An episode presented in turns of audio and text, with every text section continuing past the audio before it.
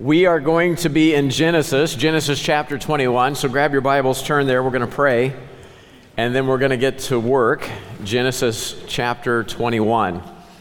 Uh, there's a ton of content here, a lot of pictures, a lot of training, a lot of information. And so uh, turn to your neighbor and tell them, wake up, get on the bus, it's time to go to school.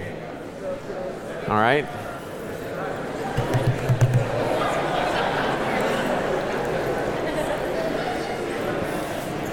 Father, we come to you in Jesus' name, and Lord, we want to get everything that your word has for us. And so, Lord, help us this morning. Help us to continue worshiping you in spirit and in truth. And so, Lord, help us to behold the beautiful truths that are in your word. This is a, a wonderful chapter. It's a tough, it's a hard chapter. It's a, it's a very deep chapter. Um, we want to have ears to hear, we want to have eyes to see. We want to have minds and hearts that receive your word. And, and so, God, we're covering so much. We're trusting you, your word, your Holy Spirit to make application to our lives. And, and then in that, we'll give you all the glory, we pray in Jesus' name. Amen. Well, in Genesis chapter 21, we come to the miracle of Isaac. Miracle is your first blank. Verse 1 says, And the Lord visited Sarah as he had said. And the Lord did unto Sarah as he had spoken. For Sarah conceived and bare Abraham a son in his old age, at the set time of which God had spoken to him. And Abraham called the name of his son that was born unto him, whom Sarah bare to him Isaac. And Abraham circumcised his son Isaac, being eight days old, as God commanded him. And Abraham was an hundred years old when his son Isaac was born unto him. And Sarah said, God hath made me to laugh, so that all that hear will laugh with me. And she said, Who would have said unto Abraham that Sarah should have given children suck? For I have borne him a son in his old age. And the child grew and was weaned. And Abraham made a great feast the same day that Isaac was weaned. So, what we're seeing now in Genesis chapter 21 is a miracle birth. It's a supernatural birth. Why? It has to be this because what we're going to find out in Genesis 22 is that Isaac is an incredible type. He's an incredible picture of Christ. Looking at the life of Isaac, you get all kinds of insight into the person and the ministry of the Lord Jesus Christ himself. But here's what I want us to see in verses 1 and 2 we find out that God keeps his promises. We have a promise keeping God. And so mark it down, right? Get it down in your heart. Every promise that God makes, God keeps. God told him that you're going to have a child. Sarah laughed. It seemed incredible. It seemed ridiculous. And, and yet, here's Isaac. 2 Corinthians chapter 1, verse 20 says, All the promises of God in him are yea, and in him amen, unto the glory of God by us. Here's Abraham and Sarah. They're physically, in terms of their in terms of their childbearing capacity, they're as good as dead. That's what the Bible says. Hebrews 11, verse 11. Through faith also, Sarah herself received strength to conceive seed and was delivered of a child when she was past age. At some point, she started believing God. I'm an old, old lady, but I'm about to get pregnant. Uh, I'm way past my prime, but, but God's going to do a work. She judged him faithful who had promised. Therefore sprang there, even of one, and him as good as dead. My old man, uh, he's going to need a lot of help if he's going to father a child, right? Good as dead. What sprang from Abraham? So many as the stars of the sky in multitude, and the sand which is by the seashore innumerable. Father Abraham had many sons. Many sons had Father Abraham. I am one of them, and so are you. What are we going to do about it? Let's just, right arm. Okay, praise the yeah. So what happened uh, in I mean in verse 1 what happened is the great physician showed up at Abraham's house and he did a work. He supercharged their body chem, right? I mean some heavenly Viagra, whatever had to happen, right? Uh, and then the rest is history because Abraham believed God. And uh, you know, I mean all of a sudden Abraham's like, you know, Sarah never looked so good. And, you know, one thing inexorably leads to another. And, and she's, you know, she, she, you know, back then I don't know what they peed on to find out that they were pregnant, but, you know, she figured it out and she told Abraham and, And the rest is history. Praise the Lord. Because they believe God. Okay, so now we have this baby. What are we going to do with him? Abraham says, I know what we're going to do with him on the eighth day. God's given his word. We're going to keep it. Verse 4 Abraham obeys God in the matter of circumcision on the eighth day. Uh, he doesn't mess around. You know, when you're moving forward in faith, you're going to live God's way.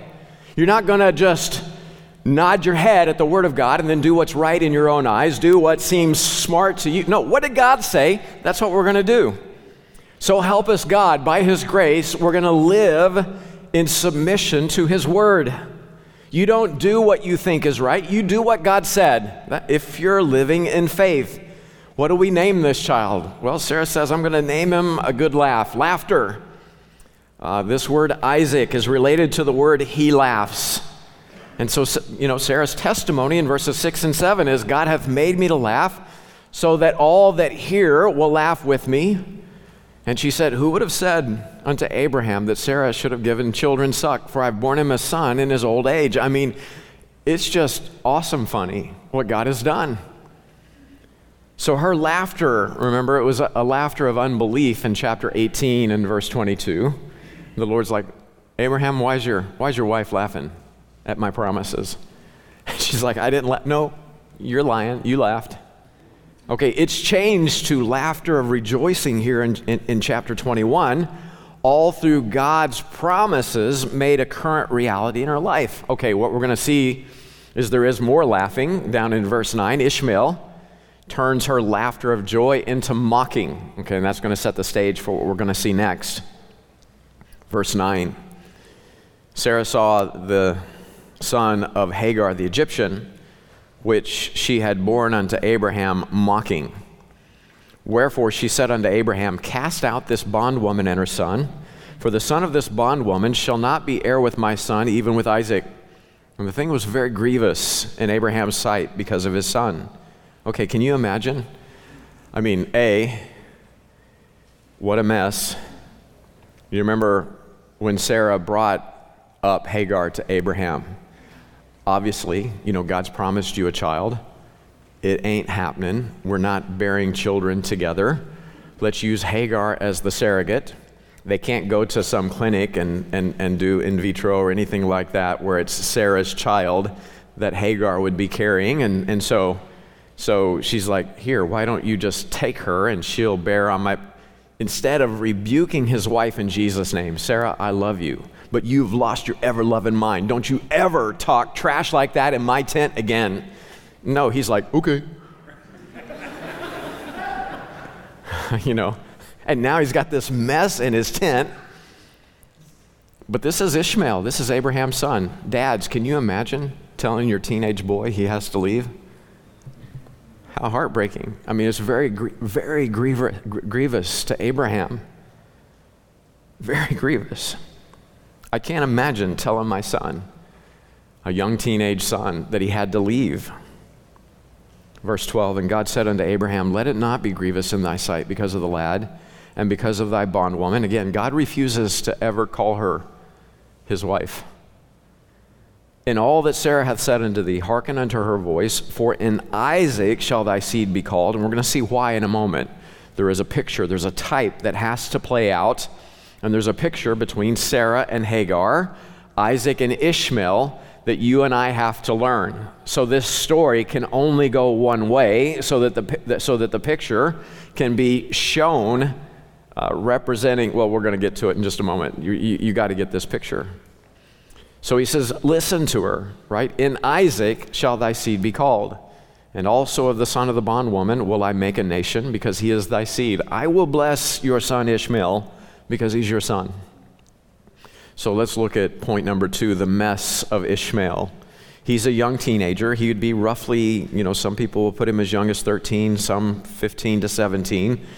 Uh, at this point, he's a very young man. I, I think it's going to be in those earlier teenage years, maximum 15 years of age, because typically, uh, according to Second Chronicles chapter 31, verse 16, Hebrews would wean their children older than we would today. Typically, that would be around three years of age.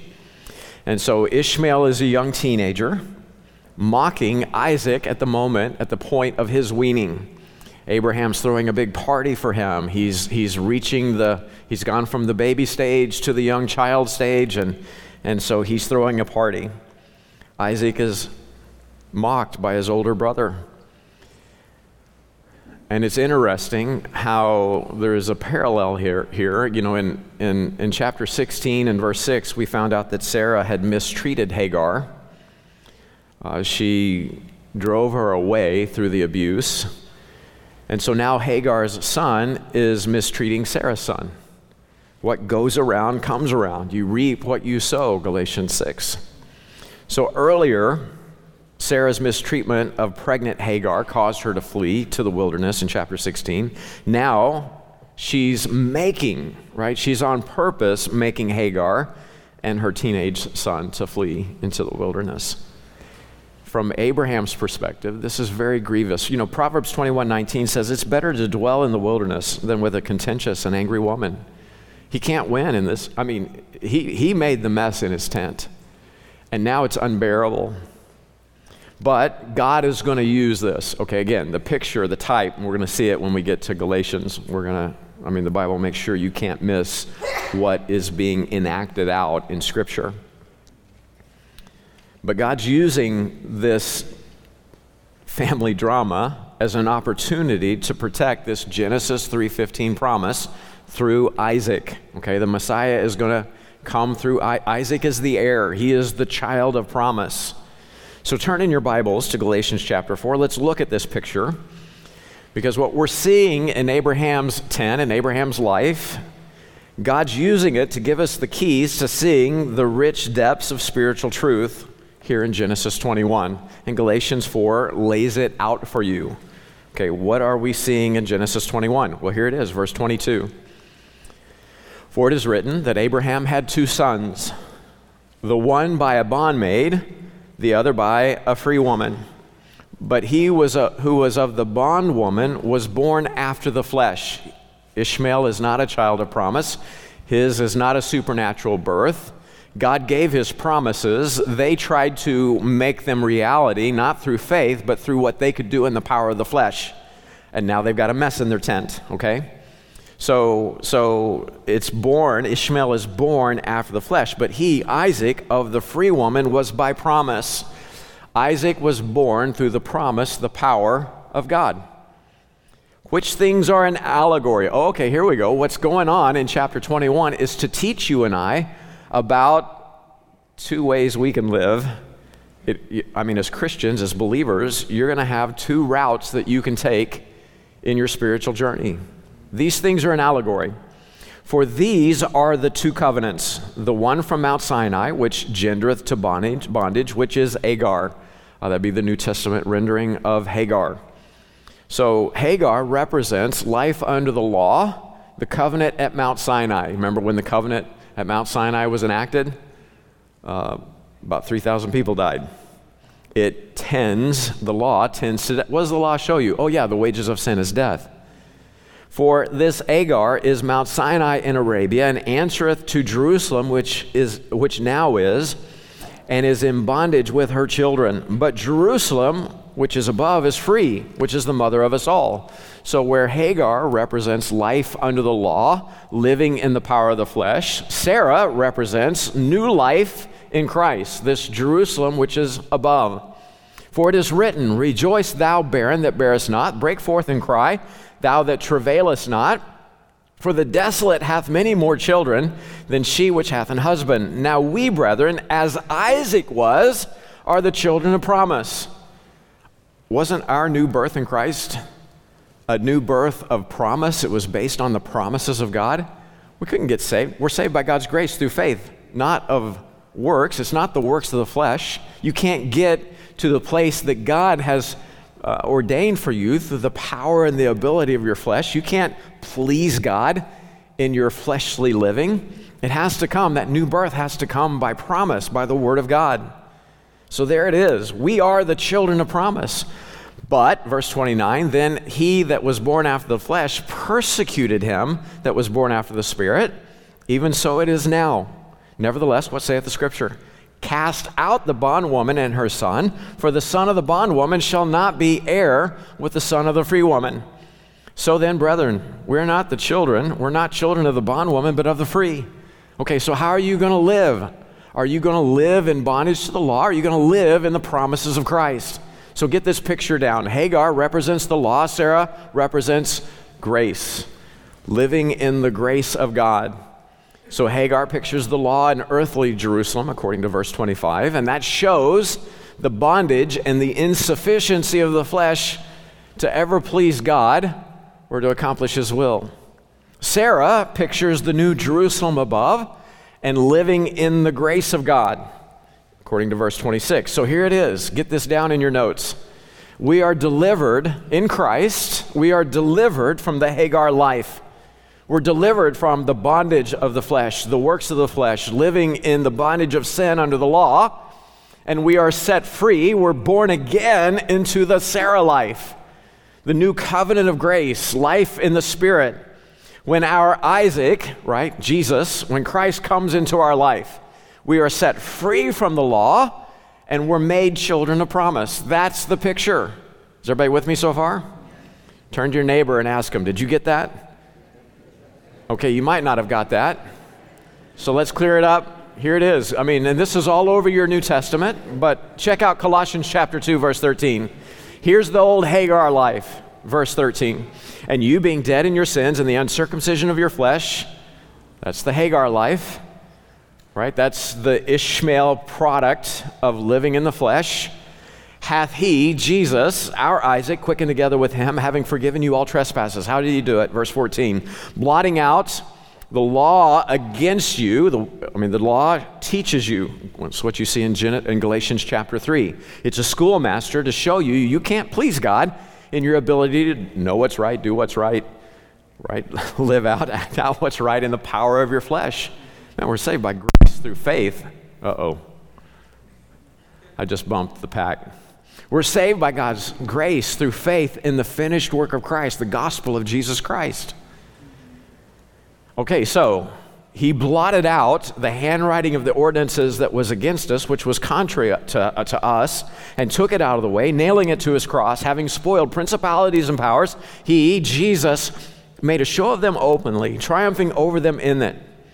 Whenever Christ took your sin to the cross of Calvary and nailed it to his tree, you were dead to the wages of sin. Now, how do we live? Look at the next verse. Let no man, therefore, because of your new life in Christ, you're no longer under the law. Let no man, therefore, judge you in meat or in drink or in respect of an holy day or of the new moon or of the Sabbath days, which are a shadow of things to come, but the body is of Christ. Once you're in Christ, you're no longer under the law. You're in the grace of God. Man, I am so grateful for the grace of God. How many times over the years, man? I mean, I, it's countless times over the years. I've, I, I, I've recognized with the Apostle Paul in me that is in my flesh dwelleth no good thing. Oh, wretched man that I am. I recognize that, that my flesh, it's a body of the sins of the flesh, it's a body of death. And every time I turn around, I have to agree with God God, that was sin. so I got to go right back to the cross of Calvary and say, Lord, all of this is under the blood of Jesus Christ. I'm so grateful that you've set me free from this. I need to cast out the bondwoman and her son because for me to live is Christ. I don't want to live in the fleshly life. I want to live in the Isaac life, in the Christ, in, in the life of Christ, in the grace of God. Hebrews 10:1 says, "The law having a shadow of good things to come." And not the very image of the things. You know, Ishmael was a son of Abraham, uh, but he was a poor substitute for the reality of God's promises in his life, wasn't he? And not the image of the things can never, with those sacrifices which they offered year by year, continually make the comers thereunto perfect. All the law keeps showing you is you're insufficient. All the law shows you is the wages of sin is death. The gift of God is eternal life through Christ. So that's Hagar, the law, Sarah, grace of God. Ishmael then represents the flesh, and Isaac represents a life lived in the spirit. Ishmael was born after the strength of the flesh, in verse 24. Uh, here in Galatians uh, chapter 4, verse 24. He is born after the strength and the will of the flesh. Isaac is born after the promise of God, according to verse 24. Abraham, we just saw in Genesis 21, was as good as dead, or I'm sorry, in Hebrews 11, was as good as dead in the flesh. Uh, again, Sarah, Hebrews 11, verse 11, received strength to conceive seed, was delivered of a child when she was past age because she started believing the Word of God. And so, because of her faith, verse 12 says, there sprang, uh, therefore sprang there even of one, and him, Abraham, as good as dead. So many as the stars of sky, multitude, and the sand which is by the seashore, innumerable. Romans 4:19 says that Abraham was not weak in faith, and being not weak in faith, he considered not his own body now dead. He can't have children. But the Bible says when he was about 100 years old, he considered neither yet the deadness of Sarah's womb. He staggered not at the promise of God through unbelief, but was strong in faith, giving glory to God. Um, there's, a, there's a good uh, theme verse for your marriage life, husbands and wives. Um, there's, a, there's an aspect of, of a husband and wife coming together that's, that's faith, it's, it's giving glory to God. And so, praise the Lord.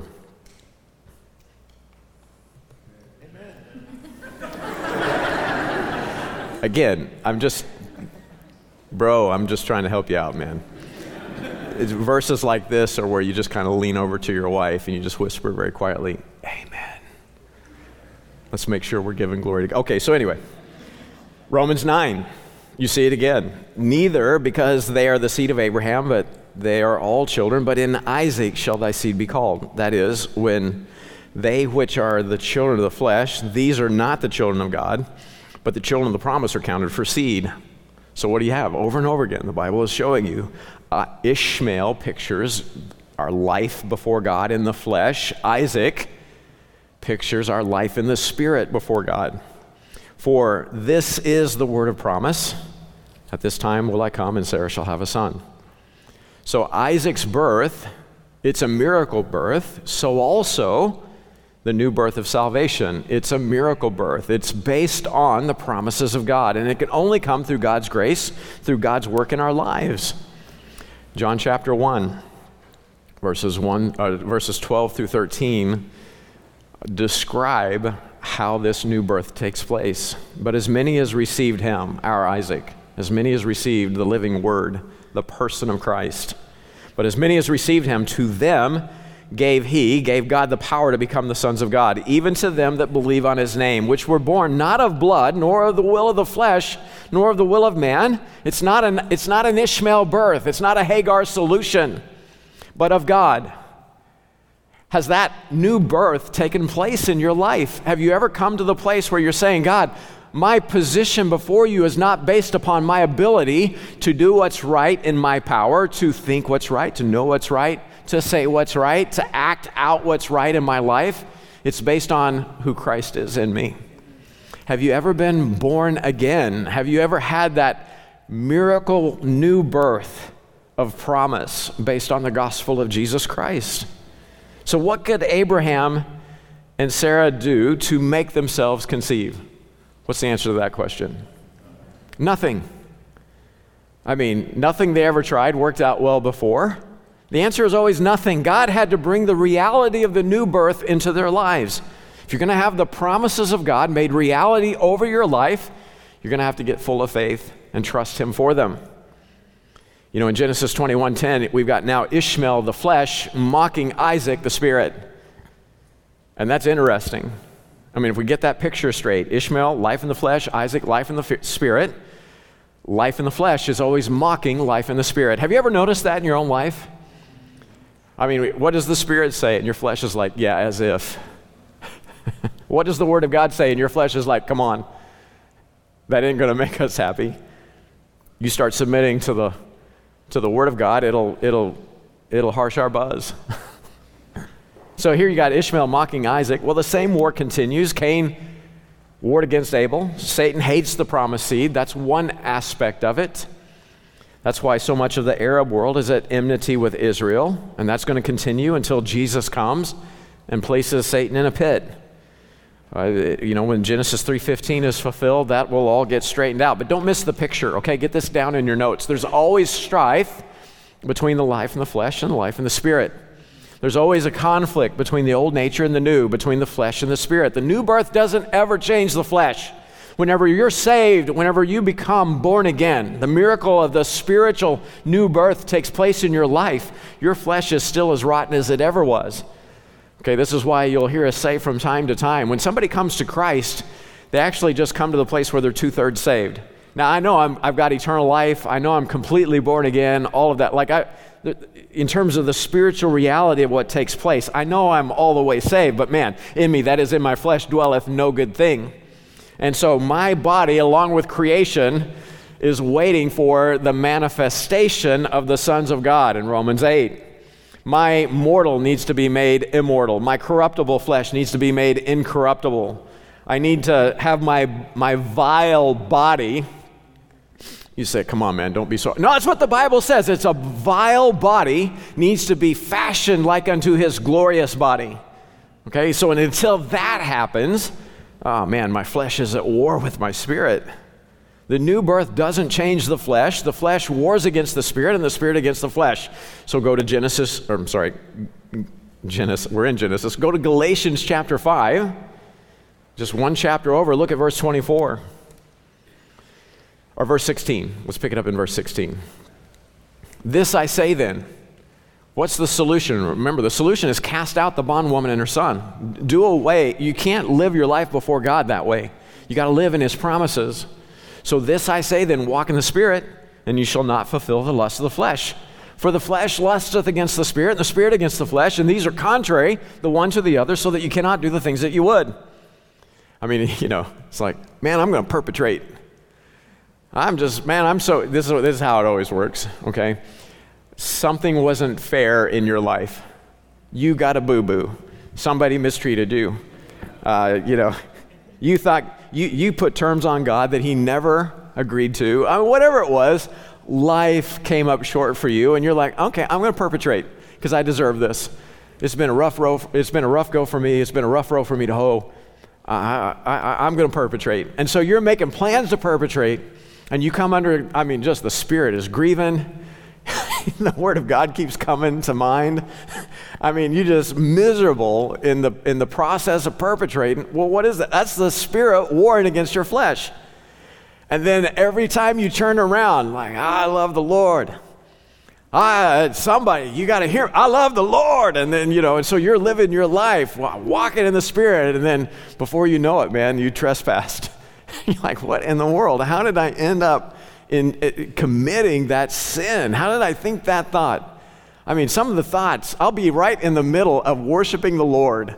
And sometimes in me, in my flesh, I will think of one of the just the most worst, awful, like, I'll, I mean, I'll think some lie. I'll think some lust. I'll think some hate. I'll think some, I'm like, where'd that come from? Oh, yeah, the old man. He's still wicked. He still, he's, he still needs transformation. The solution, right, is to walk in the Spirit. The solution is to cast out the bondwoman and her son. For the son of this bondwoman shall not be heir. You cannot please God in the flesh. So verse 24. And they Galatians 5:24, and they that are Christ have crucified the flesh with the affections and lusts. If we live in the spirit, let us also walk in the spirit. Now, here's the deal. Okay, practically, tactically, Abraham loves his son. He loves Ishmael. So don't miss the picture. He loved the life, the solution of the flesh. Well, that same thing's true today. There's an aspect of who you are in terms of the old nature, the old man that loves living life in the flesh. Ishmael wanted to keep, or Abraham wanted to keep Ishmael and see him prosper with them. And God says it all has to go uh, Warren Wiersbe said Romans 6 informs us that our only victory over the flesh is crucifixion, reckoning ourselves dead. Christians who cater to the old nature, according to Romans 13 14, will always have conflict and trouble. Succinct, brilliant. So when Abraham he becomes distressed that Sarah is saying that he's got to oust Hagar and Ishmael, God immediately steps up to reassure Abraham that Ishmael is going to have a future because he too is Abraham's offspring. He's your son. God says, I'll be a better father to him than you ever could anyway. So don't miss the picture, okay? Israel, Sarah pictures the nation of Israel, who, what we're going to see, think about it. Just here's the big, just think of in terms of how your Bible is put together overall what comes next after Genesis 21? Well, in Genesis 22, Isaac has to die, okay? And then he is resurrected. Now, he doesn't actually physically die, but we'll see the picture. There's a death, there's a resurrection that takes place in terms of the picture. Okay, so here it is. Sarah pictures the nation of Israel who dies after the events of chapter 22. So think about Israel as a nation. After Jesus died, what happened in 70 AD? Israel ceases to function as a nation. And then Israel is buried amongst the Gentiles while our Isaac takes a bride. Okay, so that's what we're going to see in the outline of Genesis. After Genesis 22, Sarah passes. She's buried amongst the Gentiles and then Isaac will take a bride. Well, isn't that how history has played out? Uh, it's interesting. After the Messiah dies, Israel is buried. In, there's a diaspora. Israel is buried in the nations. Christ has taken a bride in the church age. And then at the end of the church age, we'll see Israel restored. But I just wanted to make sure that you had that picture and you see that explained in Romans chapters 9 through 11. So, Bible students, you can add that to your homework. All right, let's look at the fallout for Hagar, the misery of Hagar in Genesis 22 or 21, verse 14. And Abraham rose up early in the morning and took bread and a bottle of water and gave it unto Hagar, putting it on her shoulder and the child, and sent her away. And she departed and wandered in the wilderness of Beersheba. And the water was spent in the bottle, and she cast the child under one of the shrubs. And she went and, and sat her down over against him a good way off, as it were a bow shot. For she said, Let me not see the death of the child. And she sat over against him and lifted up her voice and wept. And God heard the voice of the lad, and the angel of God called to Hagar out of heaven and said unto her, What aileth thee, Hagar? Fear not, for God hath heard the voice of the lad where he is. Arise, lift up the lad, and hold him in thine hand, for I will make him a great nation. And God opened her eyes, and she saw a well of water. And she went and filled the bottle with water and gave the lad drink. And God was with the lad, and he grew and dwelt in the wilderness and became an archer. And he dwelt in the wilderness of Paran, and his mother took him a wife out of the land of Egypt. Okay, so get this down in your notes. Okay, hard circumstances will test your faith. Hard circumstances will always test your faith. Uh, are you going to trust God or are you going to stagger through unbelief? Hagar's unbelief and distance from God is shown in this trial. She gives up again. She doesn't call on God. She doesn't hold him to his word or his promises to her. God's promise to her right before he sends her out is that he's going to make of her son a mighty nation, a great nation, because of Abraham. She has the promises of God. She, I mean, she literally only lives through one bottle of water and she gives up. I mean, come on. You and I, we've done that too, haven't we? I mean, at some point in your life, you're like full of faith one minute and then you're despairing the next. I am forsaken. God has forgotten me. Oh, God, where? You know, I've done it. Uh, whenever I first started getting serious about the Word of God, uh, there was, I mean, all it took was two or three bad things to happen in one day and I'm broke down on the side of 435 looking up into the sky. Oh God, have you abandoned me? If I'm doing something wrong, why don't you just tell me? And I literally, I've told you, I told you this years ago, but I literally said, God, if you would just write me a letter and tell me what you expect, I'd do it, said the liar. I mean, I had 66 letters and I wasn't paying attention to those, you know? I mean, just immediate, one bottle of water, and she gives up. She gives up on herself, her child, and on God. And so, what's happening? History's repeat. This happened just back in chapter 16 when she was pregnant with this kid. She's not learning. According to Genesis 21, verse 10, she's cast out. Verse 14 says she's broke. And what we see here in verse 16 is she's helpless and she's hopeless. She went and sat down over against him, against the child, a good way off, as it were a bow shot. For she said, Let me not see the death of the child. And she sat, don't miss the picture, she sat over again. When she's not believing the promises of God over their life, she's actually an agent, she's a, she's a Satan in the life of her family. She's over against her child. And she lifted up her voice and wept.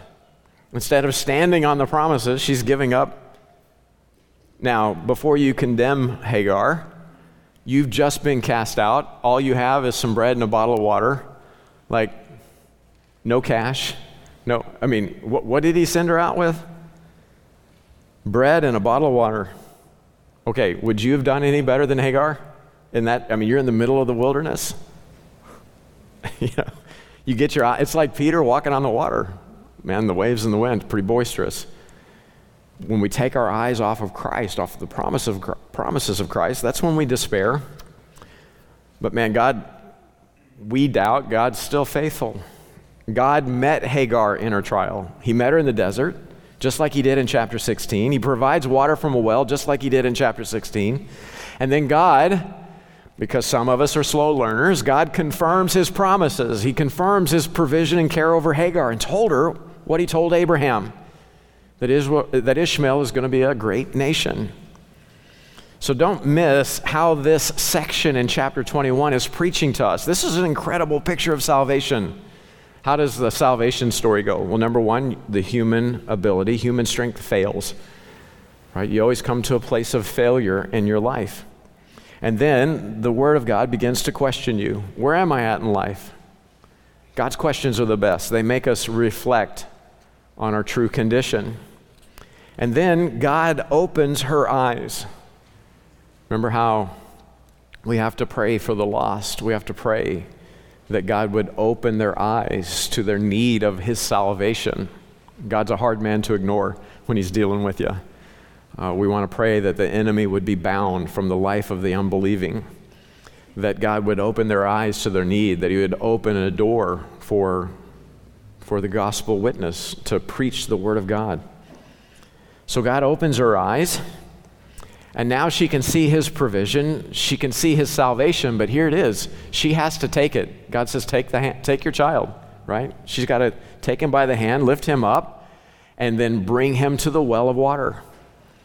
So she can't make the well of water, but she can go to it. She can take the water that God freely offers to her and to hers. And uh, what we're going to see in Genesis 28 is this well is a place where sheep are watered. Remember Jesus in John chapter 4 we need those wells of living water. Numbers 21, verse 16 says, And from thence they went to Beer, uh, Beersheba.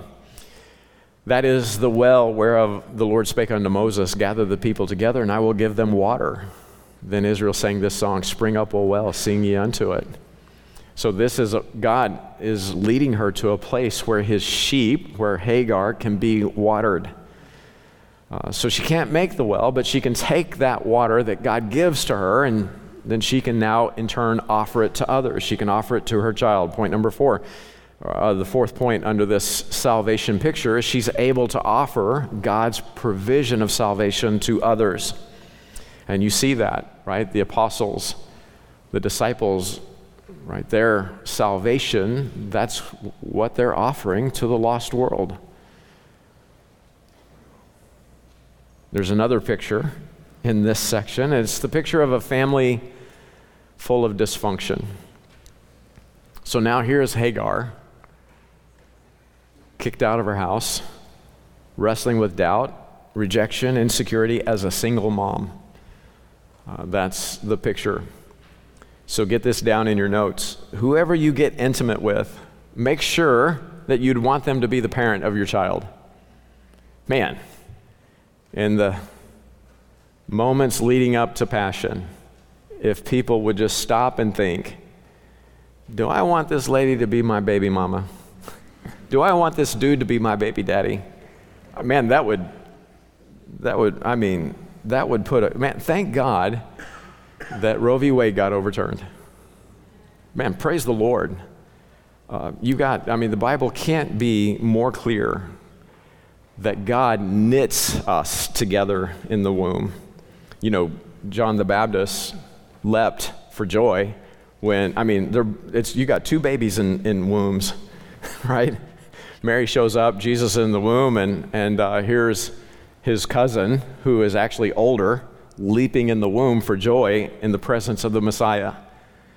I've told you this before. I would sing to my daughter throughout the, the pregnancy. And, uh, you know, I'm silly, so I'd sing silly songs. And I'd put my hands over Cheryl's stomach, you know, over her belly, and I'd, hey, little Sophie, how are you doing? and just that's the only song I could come up with. Hey, little Sophie, how are you doing? And because I know I can't hear her and she doesn't speak English yet, I'd sing her part for her. Daddy, I'm doing fine. Daddy, I'm doing fine. Hey, little Sophie, how are you doing? Daddy, I'm doing fine. Daddy, I'm doing fine. And then when she was born, uh, this is one of those memories I will have crystal clear for the rest of my life. Okay, she's not out of the womb even an hour. She's all swaddled up. She's chilling.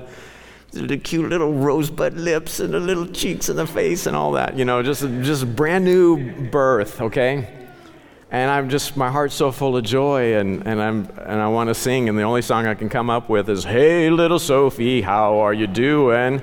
Man, her little face screwed up into this really big smile and I'm like, oh, oh, oh, she knows my voice. And Cheryl's like, I'm like, no, watch, watch, look at the kid.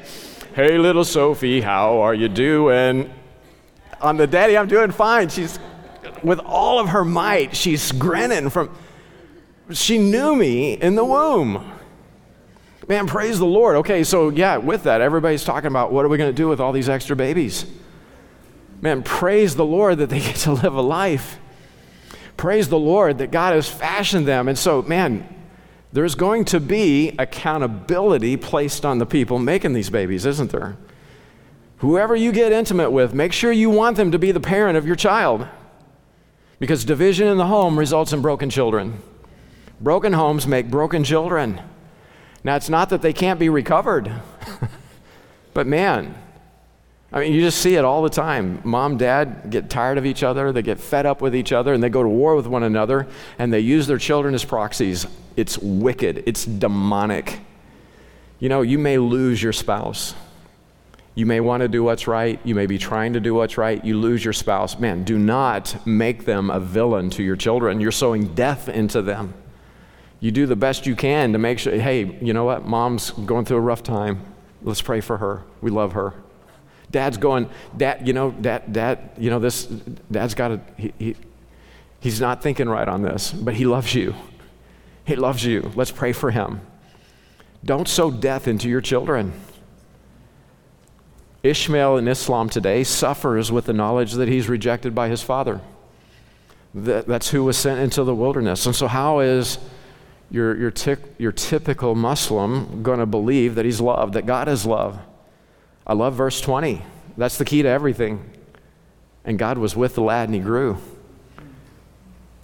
Abraham was, or Ishmael was sent from Abraham's home, and God went with him. So get this down in your notes. No matter the dysfunction in your fa- family, just know God can take, He will take you through your present trial. God can take your family dysfunction and disappointment and bring you to a place of blessing through it. Now, it's tough and it sucks. You're going to go through it sometimes. There's no getting around it. But man, God with me in a terrible time is still wonderful because God's with me. God can take you through it. You don't need to allow the past to hinder your future. Faith says, man, this is terrible, but God's working. And I don't know how He's going to work it all out. I know He's going to work it all out and according to your faith be it unto you. Okay, let me give you this as homework and we'll wrap up. Uh, look at the motives of Abimelech. Okay, so it comes to pass, verse 22, that Abimelech and uh, uh, Phicol, the chief captain of his hosts, spake unto Abraham, saying, God is with thee in all that thou doest.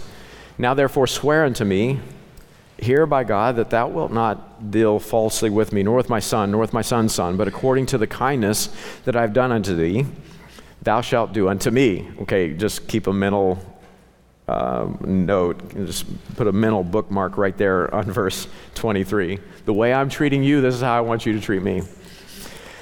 and to the land wherein thou hast sojourned. And Abraham said, I will swear. And Abraham then turns right back around Verse 25 Abraham reproved Abimelech because of a well of water which Abimelech's servants had violently taken away. Uh, so if you want me to treat you how you're treating me, let me just tell you how you're treating me. and so they violently took away this well. And Abimelech said, I wot not who hath done this thing, neither didst thou tell me, neither yet heard I of it, but today. And Abraham took sheep and oxen and gave them to Abimelech, and both of them made a covenant. And Abraham set seven ewe lambs of the flock by themselves. And Abimelech said unto Abraham, What mean these seven ewe lambs which thou hast set by themselves? And he said, For these seven ewe, uh, lambs are, uh, shalt thou take of my hand, that they may be a witness unto me that I have digged this well. Wherefore he called that place Beersheba, because there they swear both of them. Thus they made a covenant at Beersheba. Okay, so remember, God met Hagar by a well. So just do the math on that. Let me give that to you as homework. Who dug, who, who's digging the well here at Beersheba? It's the place of seven wells. Uh, it comes from Hebrew words Sheba, seven, and, and Shaba, swear. In other words, they're swearing over, they're swearing on seven wells. So they do this. Then Abimelech rose up and Phicol, the chief captain of his host, and they returned into the land of the Philistines. And Abraham planted a grove in Beersheba and called there on the name of the Lord, the everlasting God. And Abraham sojourned in the Philistines' land many days. So here is, you know, in verses, I mean, the promises that God makes in Genesis chapter 12, verse 2, that God would bless the nations through Abraham. This promise is being fulfilled. Uh, but there was a conflict because you had some guys that got greedy over scarce water. Wells are a big deal. They're such a big deal that if you abandon your well or if it fell into disrepair or decay, whoever came along and fixed it, got it working again, it was their well. Wells are a big deal. Uh, you, you, you would have rights to any well that you put your sweat into. Now, apparently, Abimelech wasn't going to do anything about the facts that his, that, that his servants were perpetrating on Abraham. Uh, you know, it's like, I didn't know anything about this. And notice that this king's not saying what he's going to do about it. So Abraham forces the issue, okay? He forces a proper settlement over the well rights. And Abraham was within his rights. He owned those stolen wells, they were his. But he paid for the offense. He actually paid to get them back. Uh, he paid for the offense in order to arrive at a right outcome. Okay, what an incredible example. Who paid our offense in order to buy us back? I mean, you can't miss the picture. And so I'll let you study that out for yourself, uh, looking at Abimelech and the Lord, um, uh, or and Abraham working out that relationship. Um, let's bow our heads. Let's humble ourselves right now before the Lord based on what we've seen from the Word of God this morning. How many this morning, uh, you know, if you'll bow your head, if you'll close your eyes, if you'll examine your heart and life, um, you'll see where you're at. How many would say, Pastor, would you pray for me? There's, there's family drama, there's family dysfunction, and I need to trust God for His promises over the life of my family. Can I see your hands? I want to pray for you. Okay, so there's a number. How many would say, Pastor, would you pray for me? I see the picture of a life in the flesh versus a life in the spirit. And I need to cast out the life of the flesh and I need to walk in the spirit. Uh, Pastor, please, would you pray for me? Let me see your hands. So many more. Some are the same, okay? How many would say, Pastor, please pray for me? I need to be born again. I need that life in the spirit to begin with. Uh, I'm not sure I'm saved. I don't know that Christ is my Lord and Savior. Pastor, please, would you pray for me? Can I see your hands? Is there anybody that would say, I don't know that I'm saved? I don't know that I've got Christ in my life. I don't know that if I died today, I'd go to heaven. Please pray for me. Yes, I see in the back. Anybody else? please pray for me. Okay, I'm going to pray, and I'm asking that nobody, you know, what happens is I pray, and then, like, it's like there's a small contingent every week. It's like rats off the ship. Uh, we're not going to start anything next without you, okay? Uh, this is actually your part. This is this part of the service is your responsibility. Okay, we're going to pray, we're going to praise, we're going to worship, we're going to give thanks to God for His Word. If God's dealing with your heart, don't run and go to the bathroom, get coffee and a donut fragment. Um, okay, you know, if we start running out before the, the break is over, we'll, we'll just add to the donut order, okay? Um, how is God dealing with you? God's worth your attention. He's worth your time. He's worth being right with. And so if God's dealing with your heart, uh, what's your response going to be? I'm going to pray, and then we're going to join together in praise. And if you need help, if you need counsel, if you need prayer, come forward. If you need to grab someone, do it. If you need to be saved, if you need to be uh, baptized, if you need to move forward as a disciple, we want to help you with that. Come forward. We want to meet with you. Father, you see there are so many of us that are trusting you uh, with our families. And so, God, we beg in Jesus' name that, Lord, you would work, that, God, we would take your word and that we would fulfill our responsibility as family members, that we'd walk in faith, and that, Lord, you would work the rest out. Uh, Lord, we lift up to you mothers and fathers and children and brothers and sisters and cousins and nephews. And Lord, we lift up our families to you and say, God, please help. Help us to represent you well in all of those scenarios and all of those relationships and situations. Lord, for so many more that are saying, I need to walk in the Spirit. I pray that today would be a day of rededication.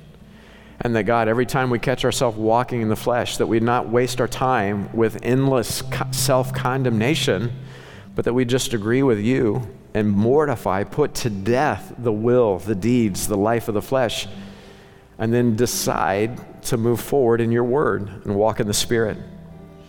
And then, Lord, uh, for the for the one who raised their hand and said, I'm not sure, I'm born again. God, I'm praying that today would be the day of salvation.